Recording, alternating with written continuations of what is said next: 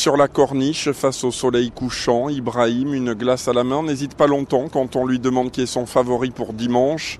Il est né au Qatar et pour lui, cette finale est une opportunité de plus pour son pays d'entrer dans l'histoire.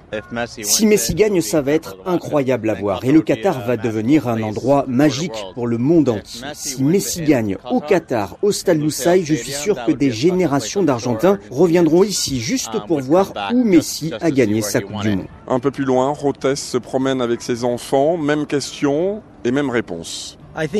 Je crois que c'est Messi, c'est la fin de sa carrière, il mérite ce mondial. L'Argentine est meilleure que la France. Les maillots avec le numéro dix de Messi sont partout dans Doha, alors pour trouver des soutiens de l'équipe de France, il faut se tourner vers Mario et ses amis croates. Ce qui serait le plus historique, bien sûr, ça serait l'Argentine, mais ce n'est pas l'idée du sport, le meilleur gagnera. Moi je préfère la France, même si je suis dégoûté qu'ils nous aient battus il y a quatre ans, je préfère la France car les Argentins nous ont battus cette année. Et Mario d'ajouter avec un petit sourire, vous les Français vous jouerez à l'extérieur dimanche, mais ça vous a bien réussi contre le Maroc.